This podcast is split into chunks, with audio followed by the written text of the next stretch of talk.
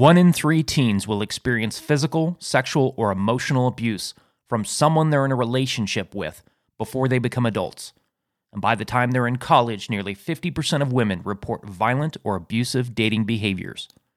February is Teen Dating Violence Awareness and Prevention Month, and therapist Brandy Stoohan from Chrysalis is our guest on this episode of Win This Year. drugs and alcohol, bullying, unhealthy relationships, depression, internet safety, substance use, body image, self injury, suicide, anxiety, social media, kids, preteens, parenting, middle school, high school, adolescence, teens, coping skills, self care, relationships, strategies, life skills, prevention, solutions, help, hope, leadership, insight, information, inspiration.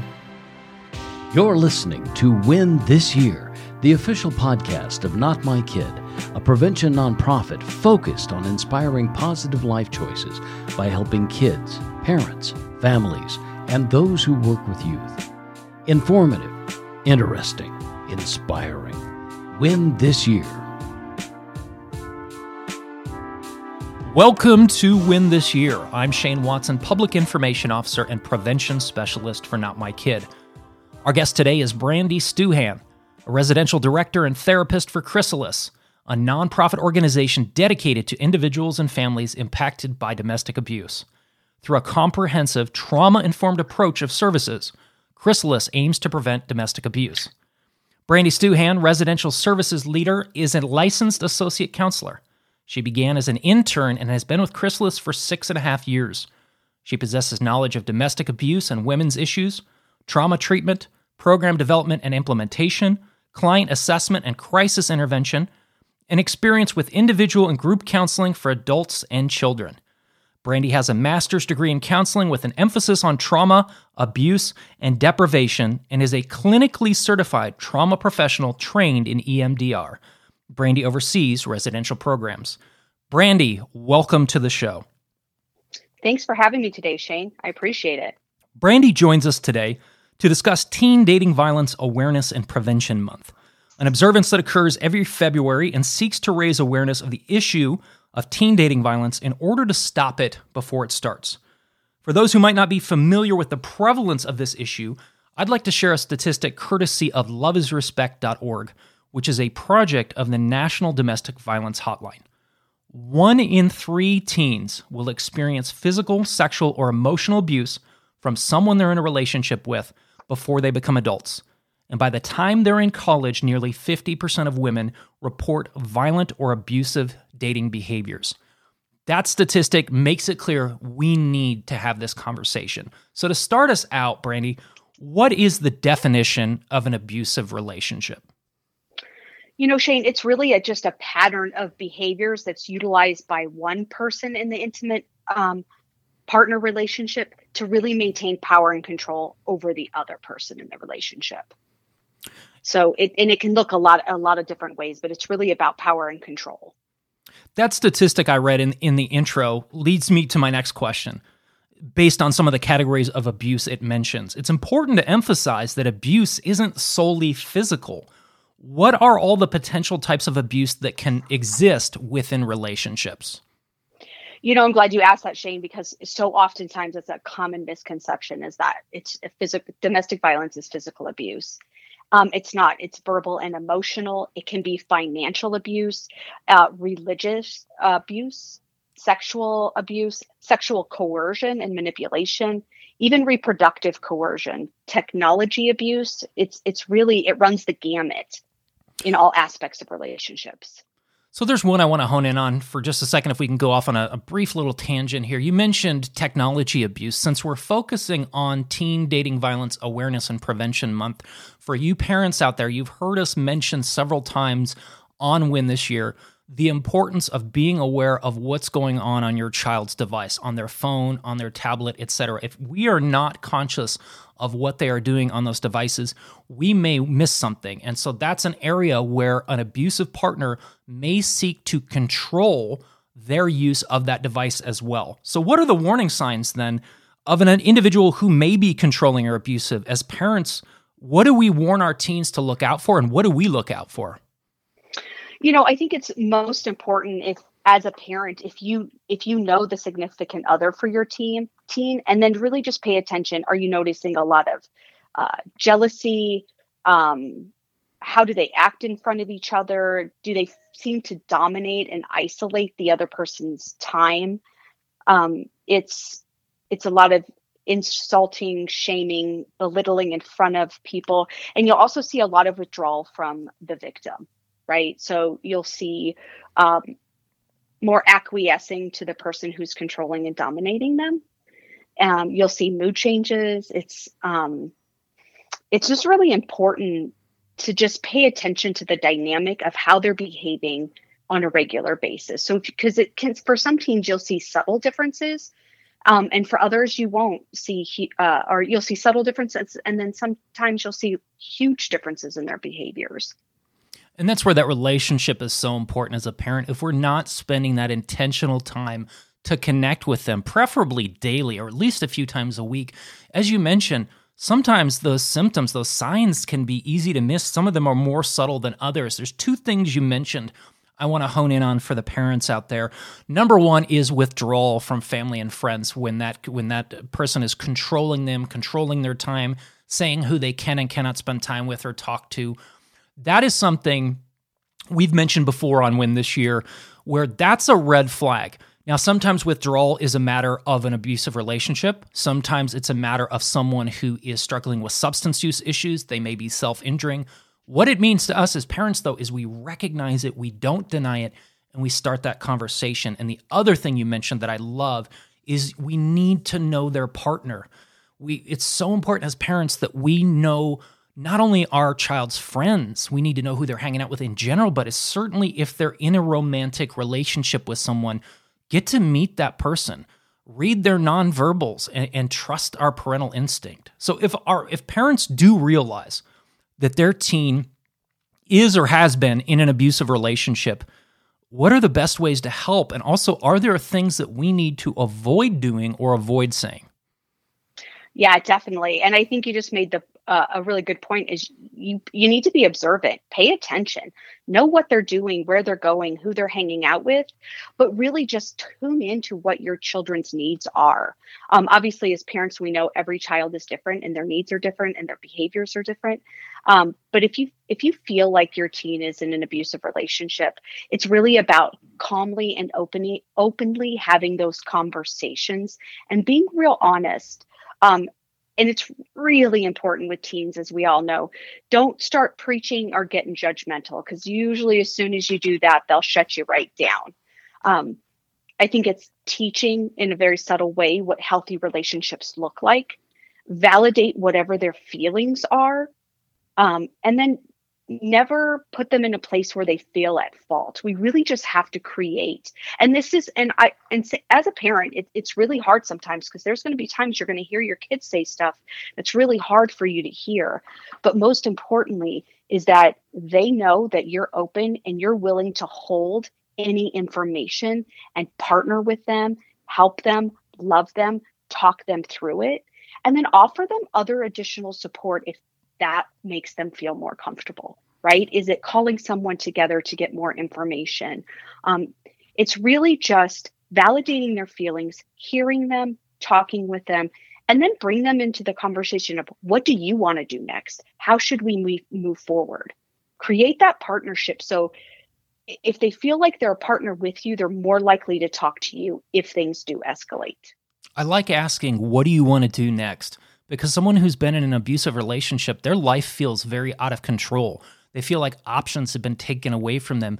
And by doing that, you return a certain amount of control to them, and the partnership is huge. You're not going through this. We're going through this. I'm going to work with you. We are going to get you help. We are going to help you weather the storm. And another thing that stood out to me from what you just said don't place them at fault as parents, we need to not say, well, you must have done something to make that happen. Whether it's an abusive romantic relationship or bullying, which is pure abuse, that's exactly what it is. That individual is seeking out power and control, and that's what an abusive relationship is. It, it is not merited, it is not earned, it, it is not created by something the victim is doing. And so I love that approach to it. Another thing we need to know is about the cycle. I know there's an often a three step cycle associated with abusive relationships. What are those three steps and how does that cycle work? Because there may be parents out there when they hear this, they're going to realize they've seen their teen, their child going through these three steps with a partner. Right. Yeah, we refer to that as the cycle of violence. Um, and it usually starts with the tension building phase. And in the tension building phase, that's when the abuser tends to get uh, pretty moody. They try to isolate the victim more. They'll also withdraw attention from the victim. Um, they make threats, criticize. It's just an overall really tense time. Um, and as relationships progress, as um, intimate partner partner violence relationships progress, that tension building time can become longer. It can become shorter. It really is dependent on each relationship, but that's it's building. That's what it's doing in the first step. All that tension's building. Then there's the second um, step of the cycle. And that's the explosion phase. And that's when the abuser becomes physically sexually verbally or emotionally abusive and really tries to wield power and control over someone. So we go from tension building to the explosion and then we move into the honeymoon period.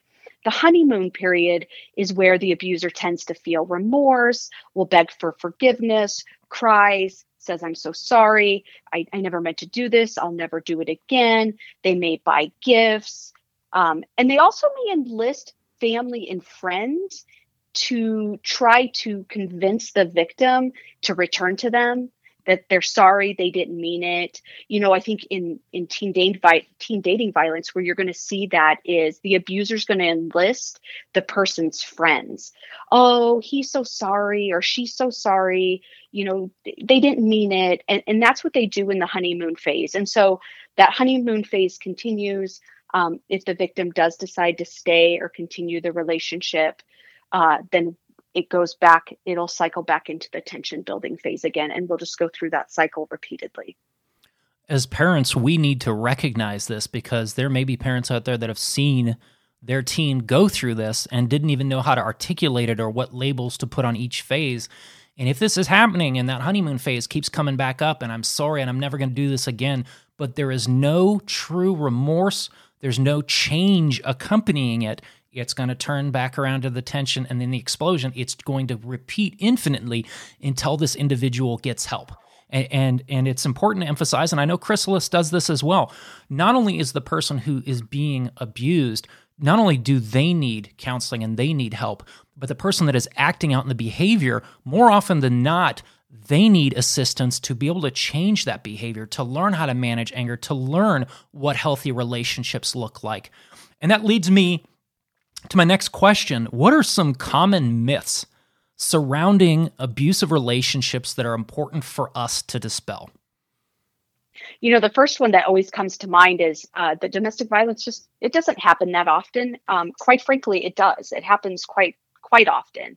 Um, and people think it's only physical. It's it's not. It's emotional. It's psychological, verbal, uh, financial, and that it's an anger management issue. And domestic violence isn't an anger management issue. It's a power and control issue. And the, the thing that i always tell people is if it was an anger management issue the way this person who is angry would react would be towards multiple people. But when it's focused on just one that's not an anger management issue. Anger management means i struggle in how to control my anger. And so i'm going to probably for lack of a better word pop off all the time at different people when it's really focused on one person, that's not an anger management issue. That's a power and control issue. Um, I also think it's really important to understand that uh, young men can be victims, and men in general can be victims of domestic violence. We we go through life really believing that it's predominantly women, and that's that's not necessarily the case. There's a large amount of men who are victims of domestic violence too. Are there risk factors that increase the likelihood of someone being in an abusive relationship, both in terms of the person acting out in the abuse and the individual impacted by it? Is there things that, as parents, we need to realize places someone at higher risk so that if we have a teen in our life, whether it's our child, our grandchild, somebody we're mentoring, knowing that they are at greater risk, risk, making sure we spend that extra time in advance outlining appropriate relationships, modeling that behavior for them, keeping the eye out for those signs and symptoms. What are are there and what are the risk factors involved for someone being at higher risk of getting into an abusive relationship? you know it's interesting i feel like there's so many factors that can contribute to this and because it's so diverse it, i mean it goes across socioeconomic statuses uh, it goes again across ethnicities and race uh, um, it's not predominantly focused on any one group of people you know there's the individual factors the relational factors the community factors but in in all of my years with Chrysalis, and I have worked with victims and offenders of domestic violence. A lot of it really does relate to childhood trauma. It's how children are raised, it's their attachment styles, it's how do how were they taught to have healthy relationships, right? And how were they taught to process emotions? And we're so I think it's a whole bunch of things. If you go online and you start looking, Shane, for like what are the risk factors, you know, and you go to the CDC or the National Institute of Health, you know, you'll hear or you'll see like low self-esteem and low socioeconomic statuses and mental health and substance abuse. And those things can definitely definitely play a factor in those. I'm not refuting that but i think it's i think it's a holistic approach it's it's looking at all of it right what's the dynamic in the home that we grew up in? What did we learn? How did we learn to have relationships with each other? And how did we learn how to resolve conflict right? Um, and so i think that's i think that's really the most important is understanding healthy relationships processing emotions and giving people the space to feel their feelings. What we create and model in the home and what we set as the standard for our kids is going to become their idea of what a relationship should look like. And, and you mentioned trauma when you were talking about some some risk factors. We've written a blog on trauma informed care and we'll be doing a podcast episode on it in the near future. But for those unfamiliar with it, can you explain a bit about trauma informed care and why it's important especially in the work that you do? Yeah, definitely. Trauma informed care is it's a salutogenic approach rather than a pathogenic approach, right? And so, what that salutogenic approach says is it looks at somebody and it says, What happened to you? Not what's wrong with you, right? So, oftentimes in mental health and in medical fields, we go a more pathogenic approach where we go and we just try to treat the symptoms, right? Um, so if somebody's coming in and they're experiencing abuse, but they're also having anxiety and um, other behaviors, we oftentimes focus on the behaviors. Well, trauma informed care doesn't focus on the behaviors. We try to figure out what happened to you. These behaviors are a symptom, are a side effect of what happened. But what happened to you, and how do we walk through that process, and how do we resolve that? Because if you just focus on the behaviors, the person's having anxiety and depression, and it's those are very important, and we need to acknowledge those but it, it's really focusing on the person, their experience, uh, not making them feel bad, and helping them through that journey of understanding who they are and how they got here. Um, and it's really relational based right? So oftentimes in the mental health field, we want to walk in and we want to be like, okay, here's the issue, here's the diagnosis, let's get working on therapy. And it's really about building a relationship with people because it's relationship over efficiency. For true authentic healing, we have to emotionally connect with people. We have to walk along in their journey, right? And we have to give them this space. And that's what trauma informed care does. It also challenges those of us who are working in the field to know our biases right? To know who we are and and teach ourselves how to stay in a calm and relaxed body so that we can be present for other people in their time of need. And that's really the the fundamental of trauma informed care. It's it's really looking at what happened to somebody and walking through that process instead of just saying what's wrong with you? and dealing with the symptoms and the behaviors addressing the root cause rather than just putting on the band-aid and, and calling it good. That's we approach Absolutely. things very similarly at not my kid and what immediately jumped to mind when you were talking about that is when we're helping families with substance use issues with their teens whether it's in our early intervention program or our peer support where we're looking at what led to this. Because drug and alcohol use for an example is a symptom. It's a symptom of something that's going on you know, is it trauma? Is it someone that's got a neurotransmitter imbalance, et cetera? And so I love that approach that's focused on the solution rather than the problems and rather than the symptoms. So, can you please tell us more about Chrysalis and the services that you provide? Yeah, absolutely. Uh, Chrysalis has been in the, I think this is our 40th anniversary this year, actually, uh, been in the Valley. And we have, uh, we have our emergency shelter for victims. We have transitional housing, which is a longer two year, up to two year program, kind of after emergency shelter. If somebody qualifies for transitional housing, it's like a high, um, a little less support than emergency services, but it provides um, kind of like an in between to be completely independent, where there's still some case management. Uh, we have mobile victim advocates advocates that work out of our outreach office. We have outpatient counseling um, with uh, licensed therapists for victims of domestic violence. Um, we kind of just do the whole approach. We also have the uh, victim perpetrator program.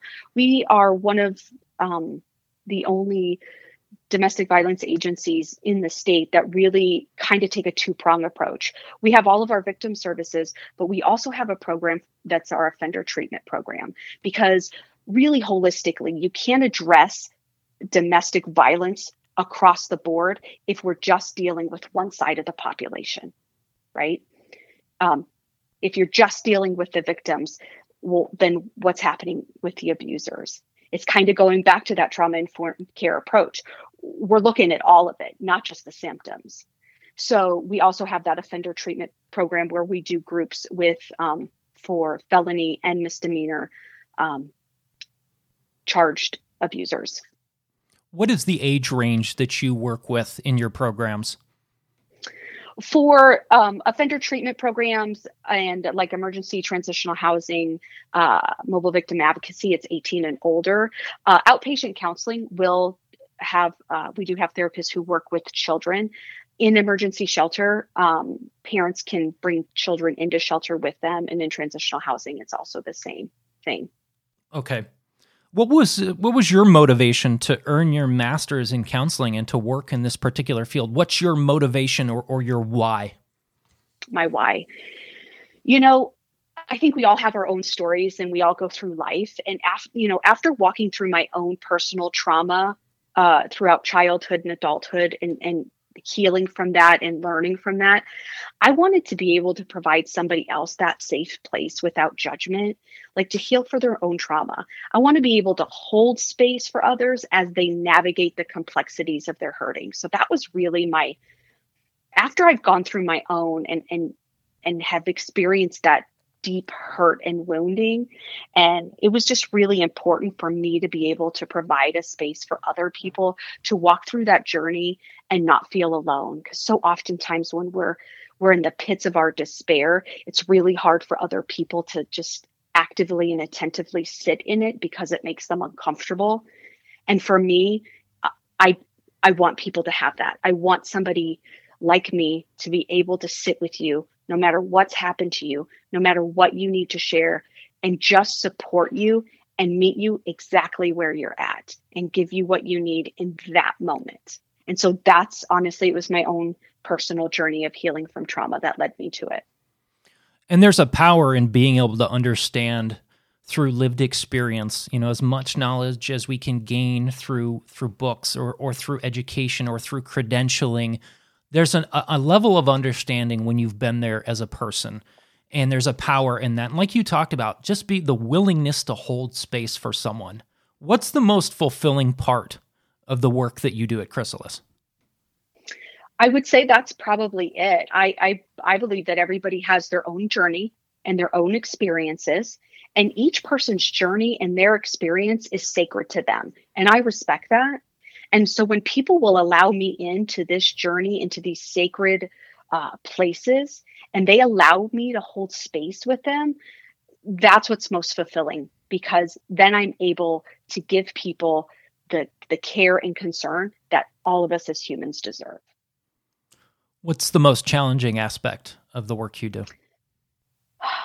I would say honestly, the most challenging aspect is you can work with um, a, a, victim of domestic violence, you can do all the things that you think are right, right? You can take all the right steps. The, the victim can do all the right things. And at the end of the day, they can still be unsafe, right? Um, so that would be the hardest is knowing that you can do your absolute 100% best at something. And that doesn't mean that they're always safe.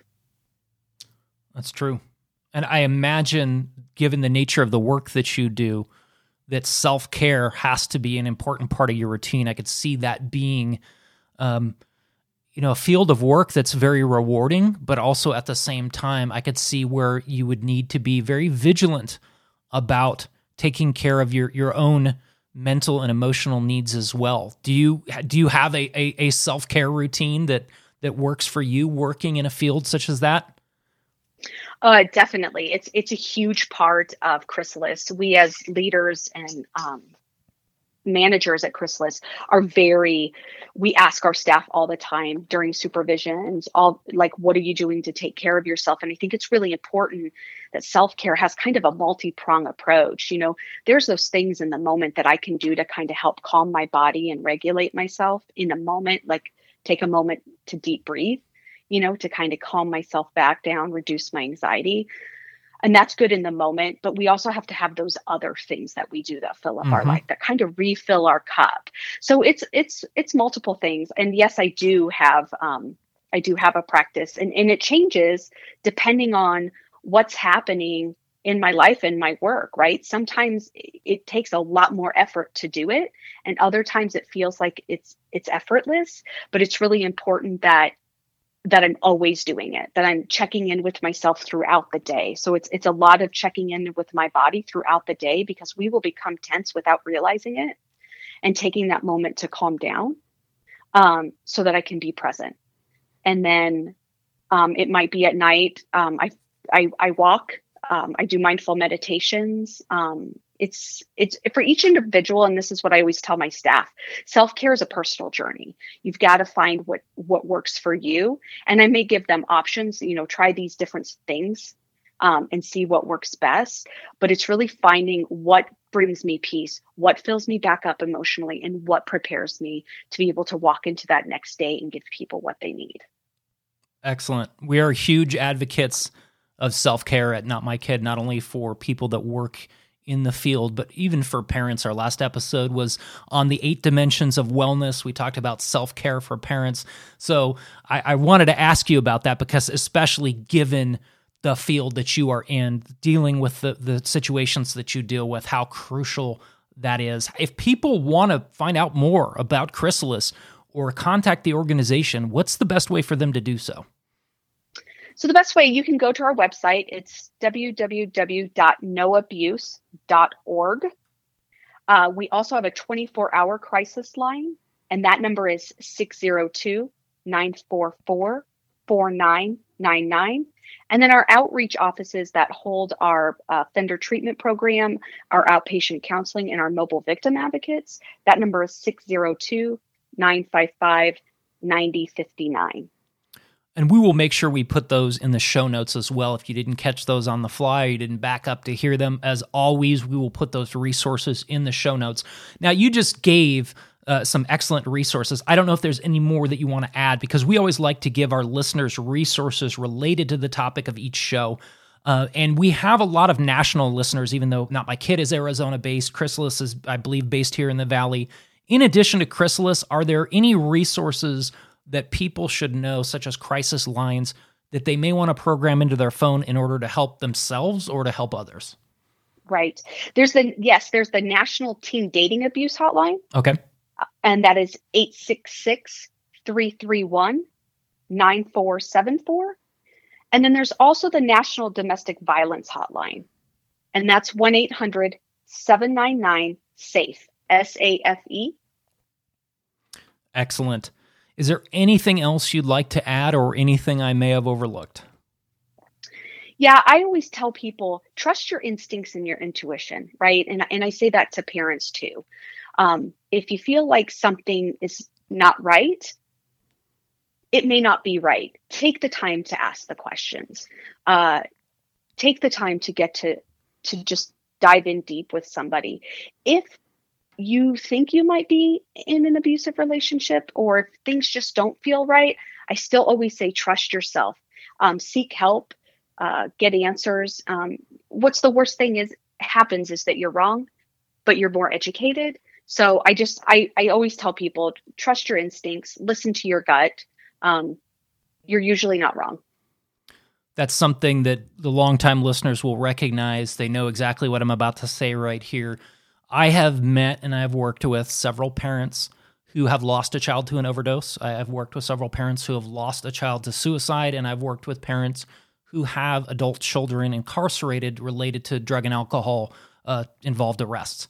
And when they've approached our organization and they've had time to heal and they they want to share their experience, they want to make sure others don't go through the same thing.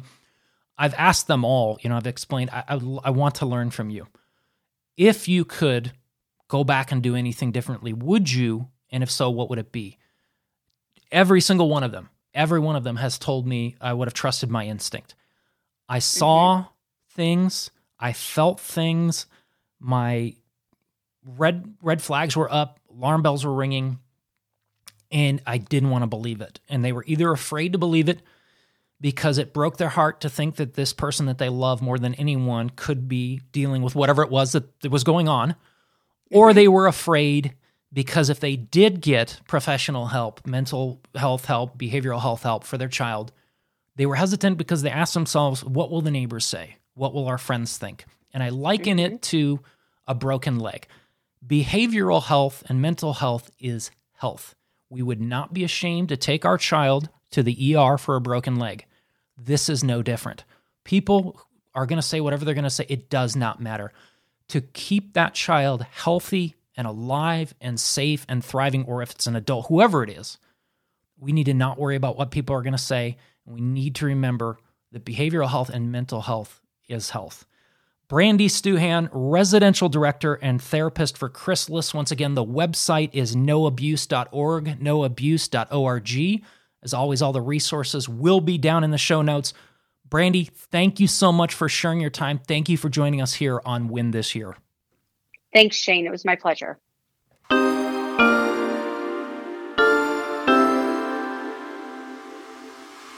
As always, on Win This Year, we'd like to give you some resources in case you are facing a mental or behavioral health challenge or you're helping someone who is.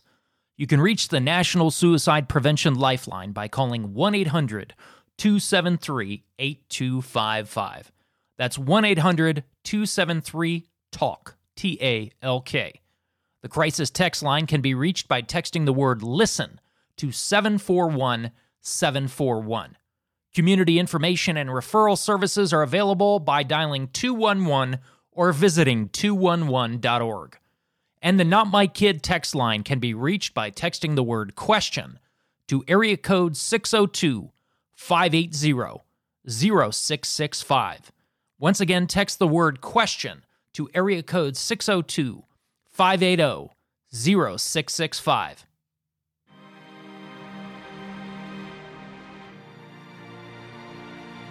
Thanks once again to our guest, Brandy Stuhan of Chrysalis. If you've enjoyed this episode, if you enjoy Win This Year, please be sure to subscribe, share, and spread the word. Win This Year can be found on Apple Podcasts, Google Podcasts, Spotify, and nearly every other mainstream podcast outlet. If you have questions or concerns, would like to suggest a guest or a topic for a future episode, email us at winthisyear at notmykid.org. As always, all links mentioned in this episode will be in the show notes, along with all the links for Not My Kid's social media. I'm Shane Watson, Public Information Officer and Prevention Specialist for Not My Kid. Thank you again for listening to Win This Year.